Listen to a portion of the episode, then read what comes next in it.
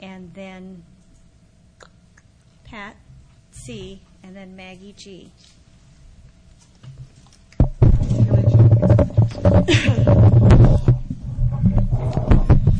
Hi, my name's David. I'm definitely a member of Co-Anon.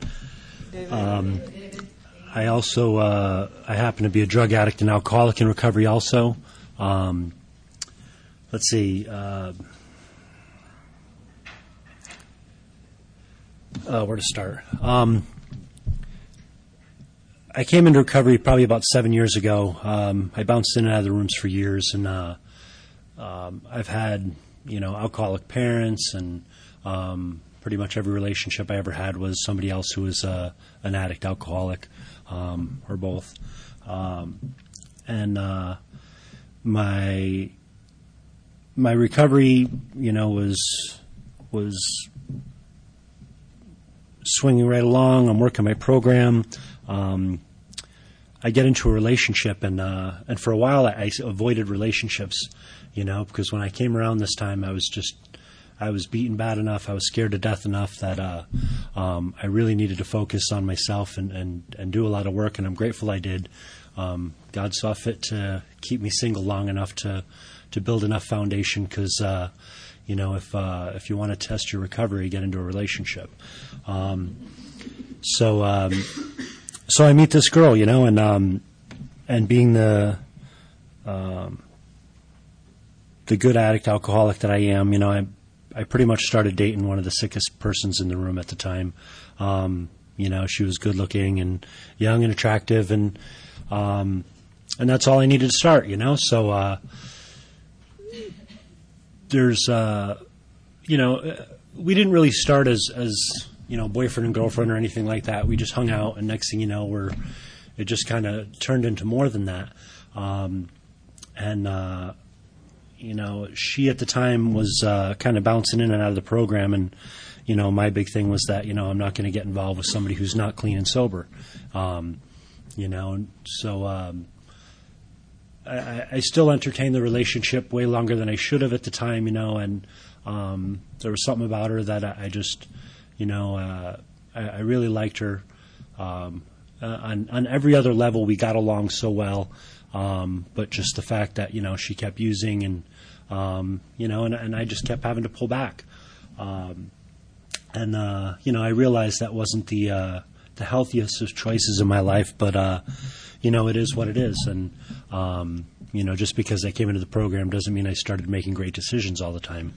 Um, so uh, so you know short term sobriety kind of turned into longer term sobriety and um, and you know, the r- relationship just kind of kept moving along, and you know, although we had our speed bumps and whatnot, um, it was nothing that I, I could absolutely say was was the end all. You know, we'd have our problems, but then again, you know, I knew I was just as hard to deal with as as you know her problems. So, um, you know, who do, who was I to judge for sure?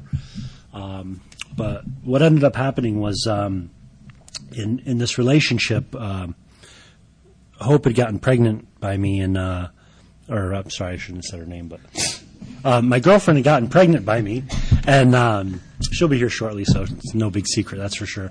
Um, and uh, what ended up happening was uh, um, I started getting uh, a little bit scared and um, started freaking out. Like at first, uh, uh, at first the accusations were who was she with because you know I was 38 years old I'd never had a kid before and it's not for lack of trying you know so I thought maybe that um, you know there was some infidelity there and you know just all kinds of uh, problems erupted from there. But um, what uh, what ended up happening was that uh, you know she kept using and I kept trying to control what she was doing. I kept trying to fix her you know? Um, I kept trying to um, show her how to recover, you know, and um, and not realizing that um, all I was doing was just you know trying to manipulate and control and um, you know at some points even um, abusive. You know, I mean, I the fact that she got pregnant um, with my child and thought I thought that gave me permission to to have a say in her life, you know, and um, and and I completely um, I missed all of the what I learned in, in, in my recovery, and just started trying to um, force her to to be the person I wanted her to be, you know. And um, I got all kinds of uh, codependent on her, and um, you know, just manipulation and control. I mean, everything I did was just trying to um, to fix her, and and it was uh, it got to the point where uh, you know I, she'd go into treatment centers and leave and and do things and um, and keep getting high, and, and and I would lose my mind. You know, um, I just uh, I absolutely lost my mind, and and I got to a point where um, I, I literally I I just contemplated the the insanity of uh,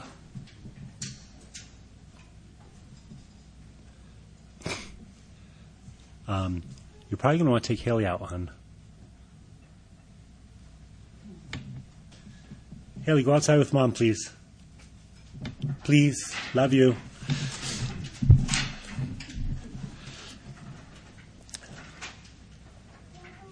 Certain things you can't say in front of a six year old.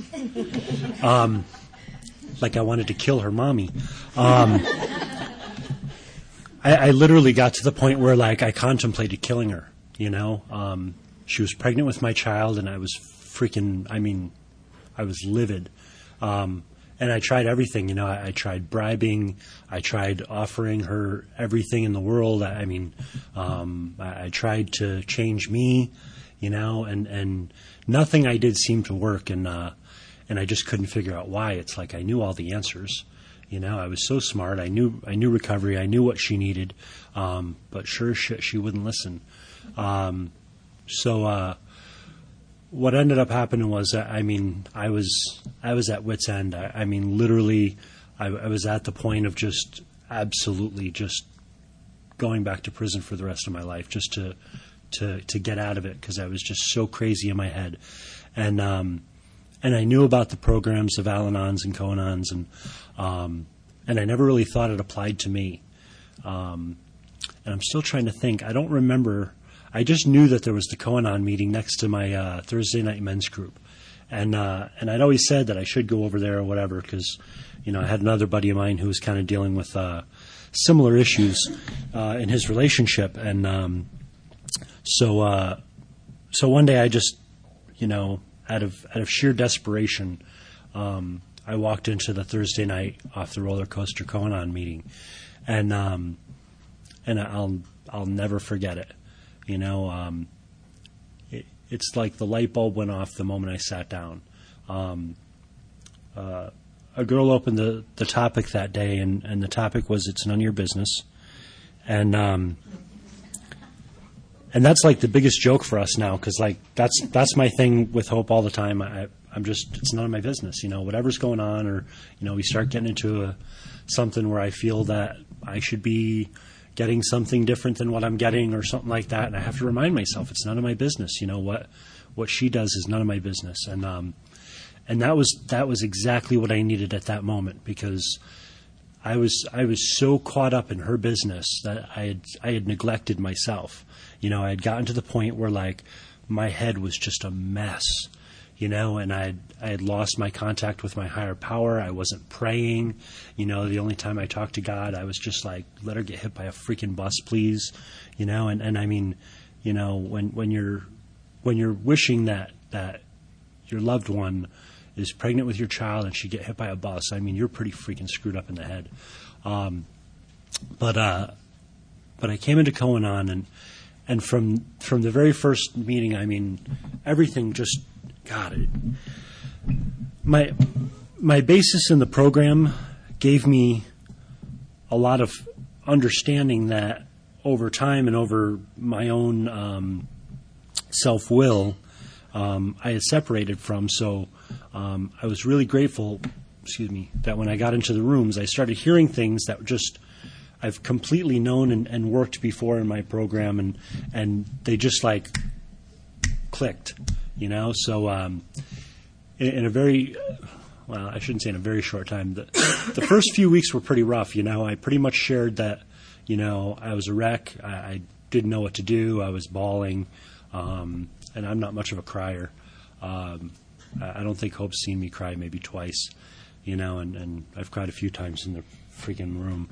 So, uh, but uh, you know, there was warmth, there was understanding, um, and there was that recognition, you know, that um, these other people that started sharing their stories, and and at first it was kind of twofold for me because I'm, I'm an addict alcoholic, and as some of them were sharing their stories about their addict alcoholic, you know, I feel like they're talking about me. I'm like, ah, you know, and I felt bad, and um, you know, and, and then at other times, you know, I'm relating to the fact that my addict and alcoholic, you know, my addict was doing these same things, and I could understand the the desperation and the fear and the um, the loneliness and the pain, you know, all those things that um, that I didn't want to register, you know, that I didn't want to own up to, you know, I just wanted to own up to the fact that you know I knew what was right and I knew how to fix her, and she just didn't want to get fixed.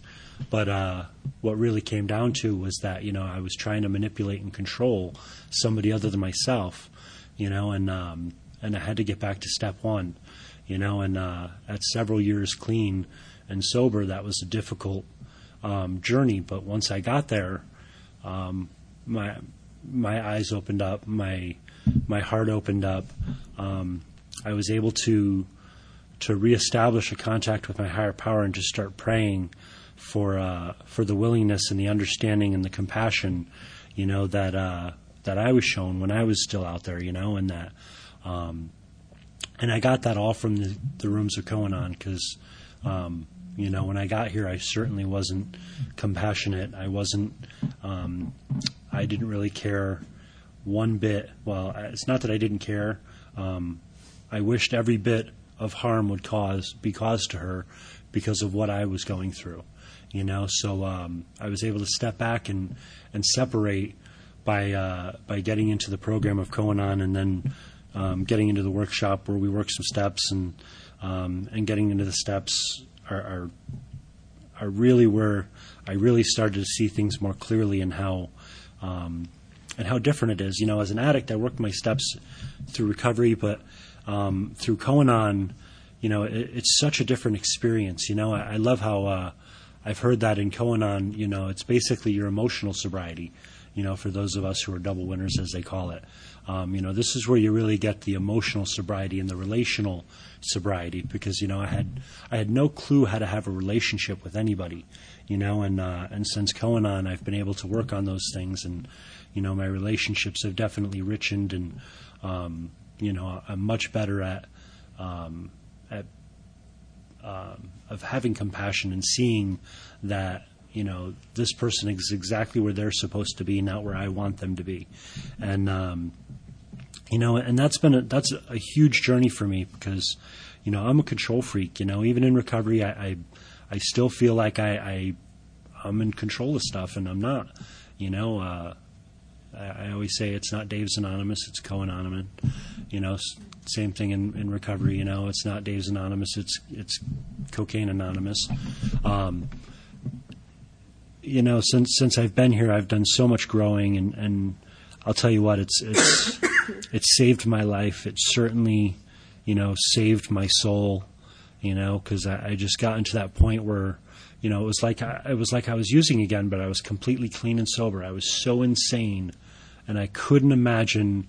Like I, I couldn't even see how insane my life was, you know, and and it's funny because I come to Co-Anon and and and sure sure enough, everything that that I'm going through in my relationships and stuff, when I I come to a Co-Anon meeting, whatever that that moment that I'm going through, like I had this thing where uh, I'll share this and, and then I'm pretty much going to be done. But um, it was really funny because like I have this thing with trust, okay, and and I was still feeling like I had to prove that this person is being honest to me and stuff like that. So I'm thinking to myself, and I've got this whole grand idea that you know I think we're going to do a uh, a little uh, um, uh, a session with a lie detector test. you know, now keep in mind this this is a few months in now. Okay, this is this is somewhat in recovery now. but like I was thinking that you know maybe we'll just we'll do it so that both of us can just ask whatever questions and get it through it, and you know, completely rational thought. You know, so uh, and it's funny because I showed up at a meeting and, and somebody else had shared that like their their significant other wanted them to do a lie detector test and and like my ears perk up. I'm like, oh, cool, the answer, you know. And sure as shit, and she's this person's like, you know, F no, I'm not going to do that. You know, that's completely. I mean, you know, I, I don't need to prove myself to you. Blah blah blah. That whole thing, you know, and just the the insanity of of how crazy my thinking can get. You know, even in recovery, even even working steps, and and you know, there's there's there's an old saying that your mind is out to get you. Some days I wake up and it's literally like my brain is trying to kill me, you know, and I have to, you know, thank God I have a higher power that I usually get in contact with, uh, not every morning, but, you know, I, I read 86 through 88 in the big book every morning now to try and, you know, recenter my day because some days I just wake up and I'm, I'm off, you know, and that could ruin a whole day and I could ruin somebody else's whole day, you know, and, um, but but thank God that I'm not codependent today as much. You know, I'm not as controlling. You know, I'm a, I'm allowing her to live her life, and and I'm trying to focus more on mine and where I need to be. You know, and and it's amazing because you know the the ending of the story turns out that uh, you know Co-Anon taught me that it was none of my business. You know, when when she walked out of another treatment center, I said, "No, you're not coming home." You know, I was able to stand up for myself for the first time and not fall to the, you know, the, the manipulation and control from the other side. And it was the best thing that ever happened because she, she tells a story about pushing her grocery cart pregnant in 120 degree weather with nowhere to go, you know, and, and it made her make a decision where, you know, she's going to celebrate a year this, uh, the 15th of this month. And my life couldn't be better. You know, I, I'm, so a year ago today, I, I would have told you that I was on my way back to prison. You know, that I was going to do something absolutely insane and just go back to prison and, and say F it because I just, I was at that point of desperation. You know, but thank God to Co-Anon and, you know, the people in Co-Anon and the love and the support, you know, and, and you know, it just absolutely saved my life without a shadow of a doubt. Everything I have today, you know, I, I owe to Co-Anon because I would have given it all up had I not walked in that door that one day. You know, so uh, I love these people so much, and I, I they're my family. You know, they're, they are my new family. So uh, I'm real grateful to be here. I'm honored to be able to to share my experience and, and what I've gone through. And um, God, I'm almost feeling a little bit emotional. No, I don't need that. But anyway, so uh, you know, if if you're new, welcome. If uh, if you haven't had the experience of uh, of Co-Anon and you have an addict or alcoholic anywhere in your life, please, you know, stick around, talk to us, you know, get in, get into the program and, and check us out because I'll tell you what, it, it's a great way to live for sure. So uh, thanks, and that's, with that I'm going to pass. Thanks, David. Hi,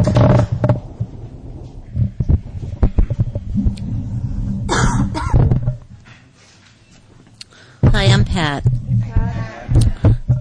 And I'm the part of the panel that's representing the parent. David was the addict. About a year ago, um, Memorial Day is when I found my way into Co-Anon. I had gone to a couple of Al Anon meetings, and it, it was to me they were just not. They were friendly, but it just was too plastic, and it and I'd listened to the stories, and you know, I just wasn't relating, and I bought the book and whatever, but and left it out. uh, which is something that I learned that you leave your literature out and hope that somebody that uh, you feel in your family should be reading it might pick it up, you know. So, um, know, I've got books on every table, you know, but um, I came to um, Co-Anon um, at a point where I was exhausted, uh, both emotionally and physically, and I really didn't know what was going on with. And so, you know, I was thinking, well, Co-Anon, I'm going to go there and I'm going to find out uh, what more I can do, um, you know, to help my kids. Well, one is sober almost um, eight years this this month, and very proud of her. And my son, my baby, I shouldn't say baby, my um, 28 year old, um, who who am I to judge or label an addict or an alcoholic, but certainly one that likes to drink and get rid of his pain. Um, and, and and I think that that was probably um, what got me really down because it's it's a very difficult role to be the parent and then to try to be the person that's going to um, do whatever is needed to allow that person to just make his or her mistakes or you know whatever. And it's very difficult. And you know about 10 years ago the sexy word came out you know was code you were codependent you know. Because if you loved your kids and you did too much and you know you were codependent. And you know it's not like you ever ever ever stop loving your children. Nor if you have three four whatever i have um, I have to keep counting. Uh, you love them all the same. My mother used to say, you know, I love you all the same. You just have different needs.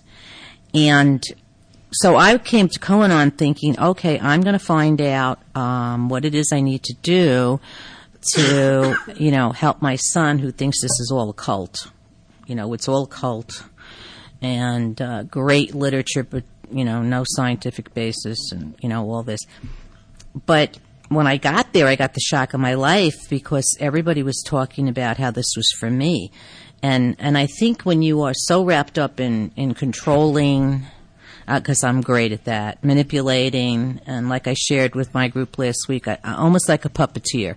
It's like we would all come and sit down for dinner and we had to make uh, you know i'd say okay now and i'd just say these stupid things like i'd say to my daughter you know patrick really is proud of you or something like that. And then she'd get up to go to the bathroom and i'd say patrick you know when's the last time you know you did this with your i mean it was just like boom bang boom bang. And you know when they would leave at night and i used to think it's you know cleaning up that got me tired but my husband does that so that was not an excuse. And i'm thinking why am i so exhausted? And why am i not happy? You know because what i was allowing was my own spirit to be you know crushed you know and i almost stopped living because i was living like for everybody else. And it, and my whole purpose was um you know to make you feel better and to give you this and you know so i got into Co-Anon and i thought oh my god this is about me. And you know they you start feeling getting into yourself you know and then i started my steps and oh my god you know writing down all those things that that first step and then going outside and burning it and, and having a, a freedom that I I don't know as I ever had because you know you go back to your all your relationships you know your childhood and um, you know I'd always say my parents loved me. Yes they did. They were always there. Yes they were. You know but I but I shared a childhood with um, not an alcoholic brother but um, a handicapped brother that you know never walked a day in his life. And and so you know from then, you know, I was seeking to, you know, get the approval of my parents. And, you know, I wanted to be loved and I had to have the attention. And it's probably why I acted out the way I did and was a little wild of a child, I guess you might say. But, um, you know, looking for love in the wrong places. And um, so I came to Co-Anon and, and going through the steps, which, you know, was not easy, and, and finding out, you know what, you have played a part in all this. And, you know, I know you've heard it over and over again. You know, we can't control it, we can't cure it, we didn't cause it. And for years, I had um, a lot of guilt that, you know, what was it that I didn't do right? You know, and, you know, then you come to realize that alcohol addiction, it, it's a family disease. And, you know, it's come down the pike, maybe, you know. So then, you know, I was, I- I'd take my own, like I listed everybody I could remember from great grandparents down. Was he an alcoholic? Oh yeah. When he went to the party, they had to drive him home, but that was once a year, you know. And then my dad only drank beer on the weekends. And you know, so you know, you try to make everybody an addict, even though they're not. And uh, but we have addictive personalities. You know, uh, I'm addicted to a lot of other, a lot of other things. Um, so where I'm going with this is, I get into Co-Anon and and everybody was so loving and so accepting and so happy that I was there. And you know, and it, it got to be that you know, in my own house and my own family I wasn't happy because I was so busy into everybody else's business um, that I had no business. And it, it's a very lonely feeling. You, you can be in a room with 10 people and, and feel very alone and very unhappy, unloved, whatever, you know. Um, so at Co-Anon, um, I got the tools. I'm still working on them. It's not easy. I still go back to it, it's very hard for 60 some years to be so controlling and manip- manipulative and wanting to be the center of attention and um, so I do fall back into that, you know, but I find myself more saying, "Oh, I didn't mean that." You know, instead of saying you should, I'll say, "You know, I was just thinking, you know, or did you think of this?" or uh, you know i'd like to do this for you if you'd like me to instead of you know this is what you should be doing and we're going to do it tomorrow at seven o'clock and you know it'll be all done. Like i thought i was going to come to Co-Anon and they were just going to say to me here's the book. And i said oh you know the book the Co-Anon book. Uh, you know and i think okay so what page? Okay what do i do next? You know take them here take them there. You know and then when i started realizing how much of a part i had played in uh, well, just talk about my son. You know, my daughter-in-law just got to the point, just says to him, "Call your mother." Because mom is always going to be there, and of course, being Italian doesn't help because all you have to tell me is that you're hurt or you're hungry, you know, and and you know you get the seven course meal and the you know whatever, but um, and so that's what he'd do, you know. I'd get this call. I remember we got a call one morning. Uh, I think it was last year, whatever. It was like five thirty in the morning, and it was our son. And my husband answered the phone, and he said, "Well, just a minute." He wanted to talk to his mother. And you know, he sounds like he's dying. I mean, how can you not go if you hear your kid dying? You know. And so I said, I said, Where, "Where's Leah?" And uh, she went to work. I said, "Did she know that you were sick?" Yeah. And I thought, oh. I said, did you drink last night? I only had a beer. Okay.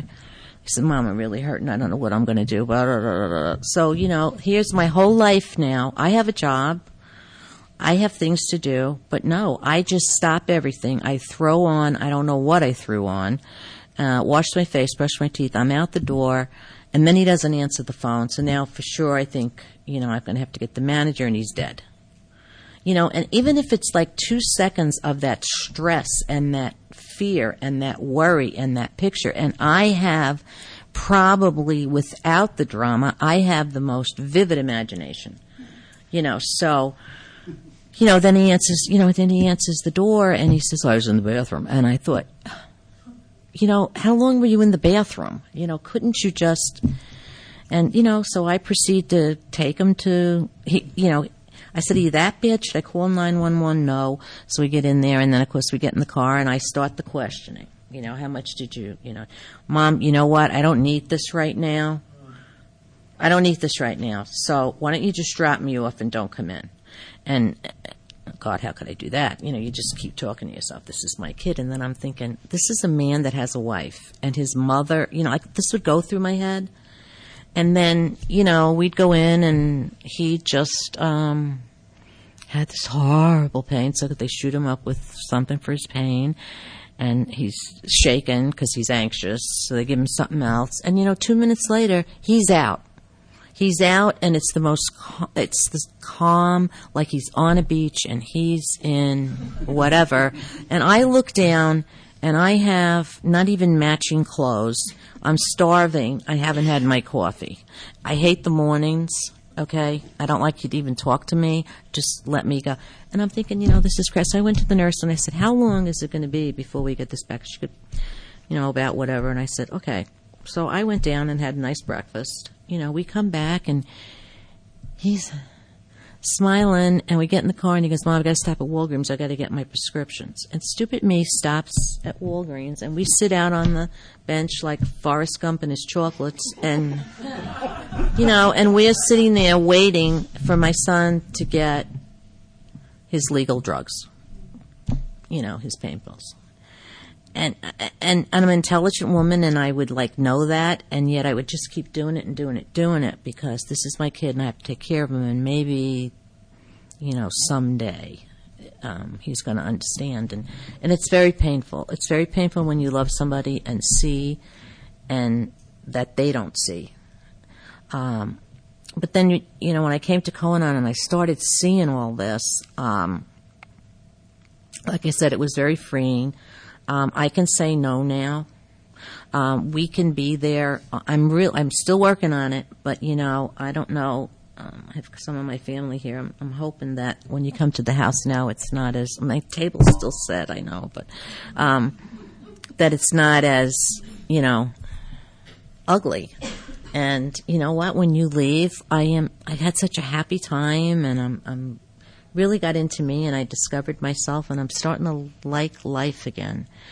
And um, it's really hard to detach with love because, you know, this is my child. You know, no matter how old they're going to be. Um, and any of you who've ever had, you know that. You know, you never could imagine that you could love an individual as much as you do your child, and um, so it's very difficult to to to to sit back and and um, let them be and know that it's none of my business. But it is a family disease. It affects every one of us in our family, whether we're addicts or not. And all I can say is that Co-Anon was a, just a group of people. I'm just looking at those two ladies right there, and and where's my Jessica? Jessica, and you know, I just feel so apart you know, of this group and, and want so much to share and, and give and, and bring other people in. And um, because Co-Anon is, no matter what you do in life, even if, if you don't have, even if you're just in relationships, this is just a very healthy way to live.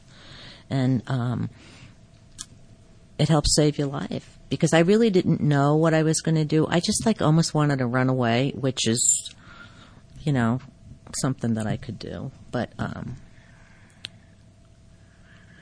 what's helped a lot is getting out the paper and the pen and just writing down everything that I do have that I'm grateful for. And I learned in Al Anon that if I can see the people in my family as sick, that I'll treat them differently. You know, it's the pat on the back or the shoulder or the just the silent prayer for them because they're sick. We're all sick. I'm sick, you know. Um, so we have that commonality, I guess. I don't know.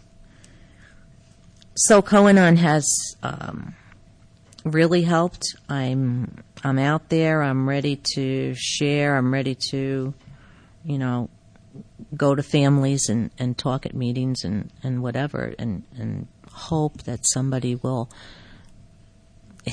it's like I, I said the other night, you know, I get these fears. And then when you find out what your core fear is, I mean, that scared the hell out of me more and more and more. And I said, oh, geez, you know, what am I really afraid of? You know, that's scary if you're afraid of, you know, being alone or, um, not being liked or, you know, whatever. And, you know, I, I went through years of feeling that I had to buy you know, I had to buy a better gift because then you'd like me more. How sick, you know. Um, I mean, I'm Italian, so I'll never come to your house without anything. But it doesn't have to be the thirty dollar bottle of wine. You know, it can be a bottle of. I'm saying the wrong thing to the wrong group. It could be a seven. it, could be a seven up or a chocolate covered cherry. But um, you know, I, I I'm not I, I'm not ready to give up my culture. I mean, my my roots because I just love being Italian. I really do. So. But uh, I, I just want to say publicly to all of you that are part of my home group um, thank you from the bottom of my heart and uh, for my family that's been patient, and I love you all very much. Don't change. Thank you.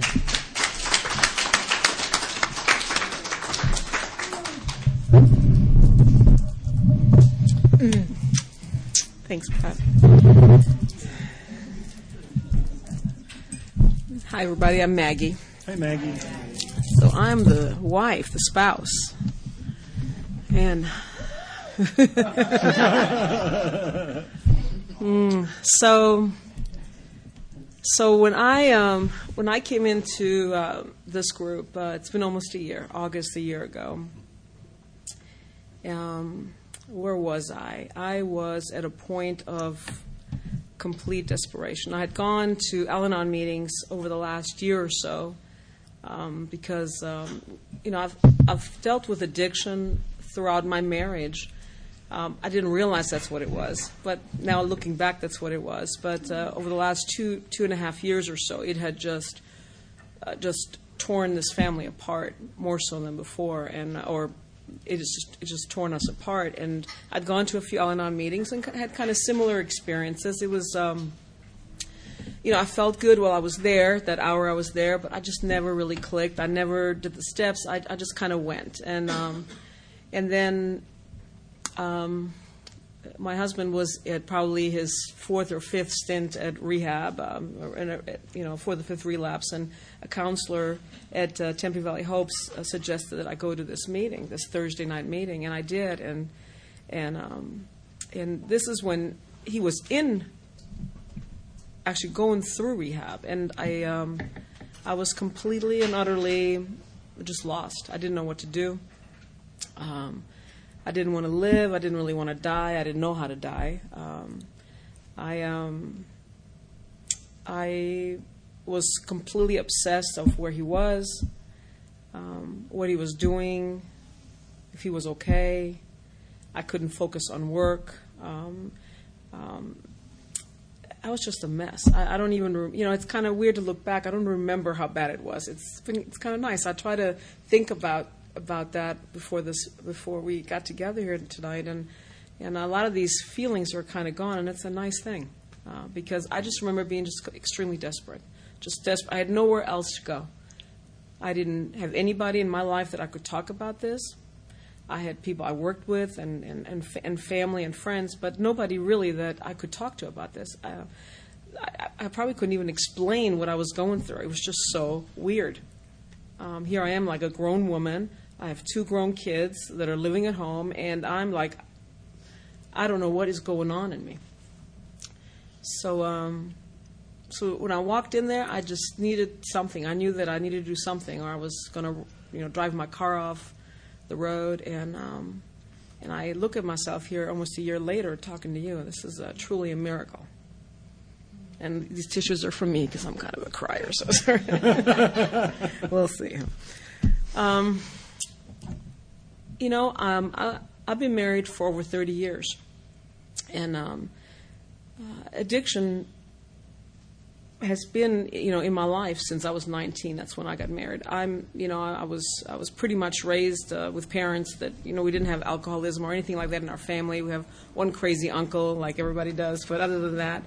Uh, but uh, you know, I was married at a very young age, so you know, I look back and basically I built my life, you know, we built our life around each other. You know, I, I was I was married young. We were both really young, and uh, and um, I, I can recollect as far back as being newlyweds, where things would happen, like walking home by myself at night, three miles because my husband would didn't want to stop partying, right? And I wanted to go home. So I, I guess I thought it was okay that I would do that. I would walk three miles alone at home, and then the next day, you know, I would push the buttons. I would try to manipulate a fight or something to have some sort of drama around this, so we could then make up. And and so, eh, you know, we would make up and and uh, we would move on until the next episode. And and that happened a lot. And I guess I didn't really see that during that time, but that's what was going on.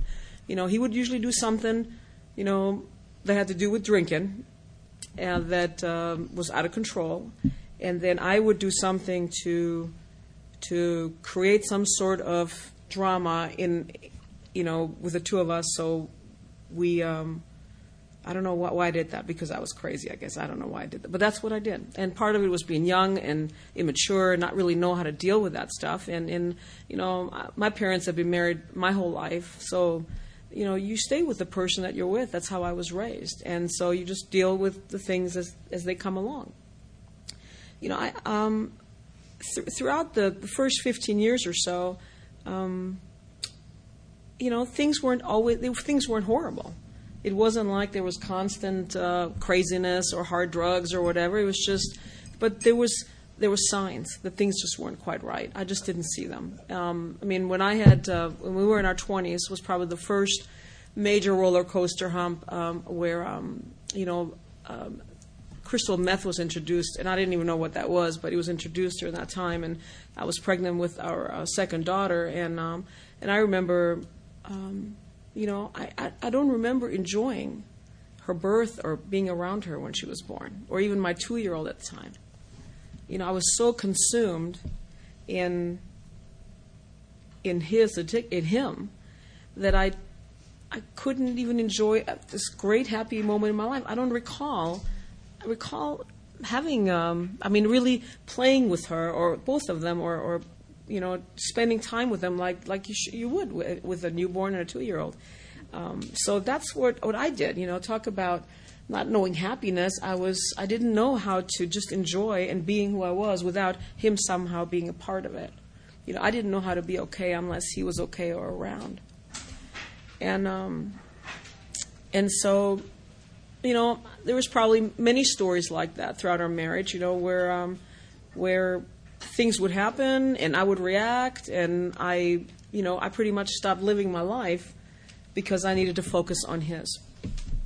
And um, I think that during that time I just lost sight of who I was. You know, I, I probably lost sight, I know I did, I lost sight of who I would be if I wasn't in this relationship. And these are things, this, this is my choice. These are the things that I did. You know, I was so into his business and making sure that, that he did the things or I, that I felt he needed to do, and not just him. I was the same with my children. I was the type of person that you know I loved having parties at my house, but I would drive everybody just crazy.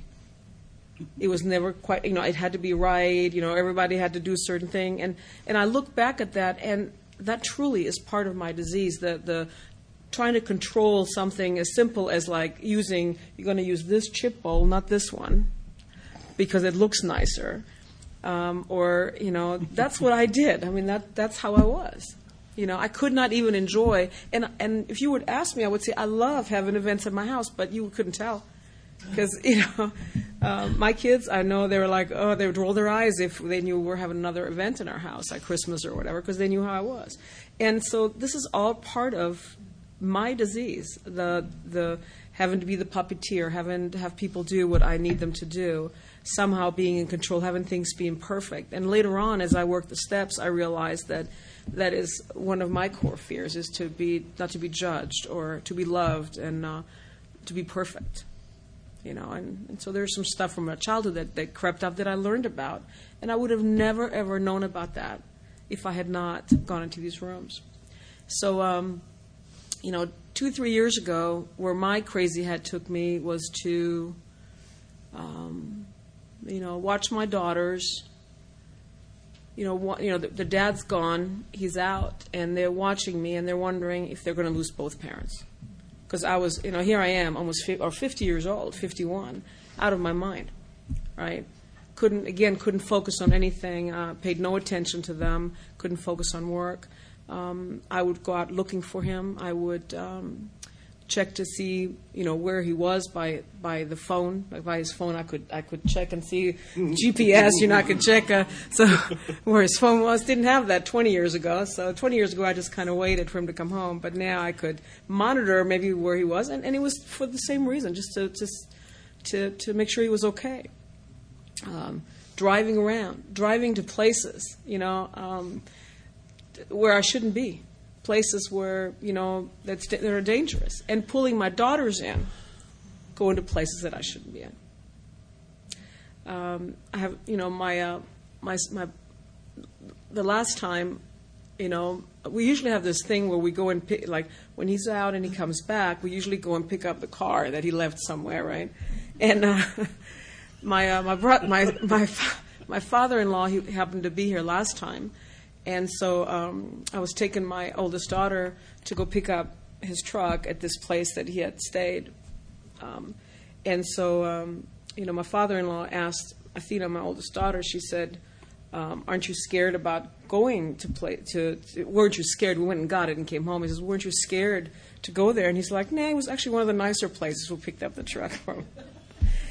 And uh, it's funny but it's like um, it's ironic because that's what i did i, I remember driving um, driving down the wrong side of the road make uh, you know turning left on a red light so I was breaking the law, endangering my life. I mean, I was doing things that if you were telling me you did that, I would say, Really? Are you crazy? And that's exactly what I was doing. That's where this disease had taken me. I did not know how to function. So, what, what is it for me like now? It is, it's still, I, I still have pain, and I'm, I still get frightened but it doesn't last as long. I um, I've learned to pray, and I've learned to pray for guidance and the willingness to be open, not the laundry list that I used to make. Dear God, please have stay sober. I want a bigger house. I need this, and give me, you know, whatever. That was my thing. You know, this is what I wanted, and if I didn't get that, then there was no God. So I've learned that I'm not alone in this. Um, I um, I have the tools and I have the support that I need to make it through any situation. Um, the last relapse, I was out of town, and and it was so different than it was the times before. The times before, I would have just been on my own in a hotel room, nowhere to call, just going crazy. And, um, you know, this time I, I knew who to call. Uh, within a few minutes, I had people texting and calling me. And, and even more importantly than that, I was, I was able to sit in a car and pray to have this obsession get out of my, you know, out of my body and out of my mind, to be able to focus in the moment and go in and, and do my job, which was to train this person that I had you know, flown 2,000 miles to train instead of completely, you know, being off my rocker. And I, I couldn't do that before. So that might not sound like a big deal, but for me, that's a big deal. Being able to make it through a day, you know, being able to make it through five minutes sometimes is a big deal. And I, I found myself being able to make it through five minutes, and then I'd have to pray again, and then all of a sudden, you know, the half the day would be gone, and I didn't think about it. And then the afternoon would be gone, I didn't think about it. And that is a big, big thing for me. Um, and then I have found not only that not only can I survive the pain or walk through the pain because the pain will not go away. Someone told me that the pain doesn't go away, and I thought, wow, okay, you know, because for some reason I thought the pain was going to go away. I don't know what the hell I was thinking, but but uh, and I'm thinking, oh my God, the pain's never going to go away. That's what I was thinking. Oh, I'm doomed. And then when I finally heard the pain's not going to go away, but it's okay. You can deal with it. It's, it's okay to feel pain. As long as it doesn't define who I am, I can deal with the pain. And um, I have, um, I have, I'm building a great relationship with my higher power. I, it kind of changes. You know, I don't know that I've defined who he is, but I know uh, that he's there. Um, I'm learning to not keep him on a shelf and to bring him to have him with me, and uh, in um, it it works out uh, usually to my advantage if I have him right next to me with his arm around my shoulder and his other and his one hand across my mouth. Uh, as my sponsor once mentioned to me, which is a great, great piece of advice. Um, it um, this you know, I know it sounds dramatic, but you know, my life was flippin' dramatic. It was life or life or death, and and um, and it's a big deal what it's done for me. Big deal. And and um, you know, my daughters are they're struggling. You know, my oldest especially, she struggles. She doesn't really want a part of this. She, you know, she's she has her own way of dealing with it. But I think they're watching, and I think they're learning. Um, my I, I my youngest, she, um, you know, I, I saw a Facebook post the other day that she was, um, um, she was kind of going back and forth with a friend of hers on Facebook, and um, that's how I keep track of my kids, by the way, is Facebook. the, she was telling this person, she goes, you know, my mom once told me that, you know, you know, if I'm like resentful towards somebody, that it might be because I'm fearful or something like that. And I would have never been able to give her anything like that a year ago. Never. So she, they're watching, and that's a, a miracle too. So um, the promises are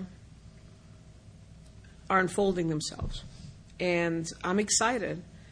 You know, even when I have a hard week, I am so excited to see where it's going to take take me next. And um, I I agree with both of them. This group has been a great support, uh, a great strength for me. Um, I I never thought, and you don't, if people that know me from the old days, you know, I never shared anything with anybody. You know, I don't, I didn't want anybody to know what was going on outside my house. You know, I don't care if it was a good thing. I was just like, and I was, I thought, well, I'm just a private person, you know. But I found that um, that's probably not really what it was, and um, to be able to tell you guys anything.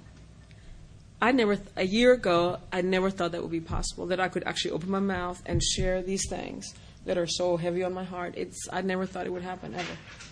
And it is so liberating to be able to do that. And I don't care what people think. You know, even at, even at work, where I keep things, you know, I, I don't, you know, I don't talk about these things at work. But if somebody were to ask me, I would have no problem. And people, and people have asked me and I will share that with them. And I don't. It's it's okay.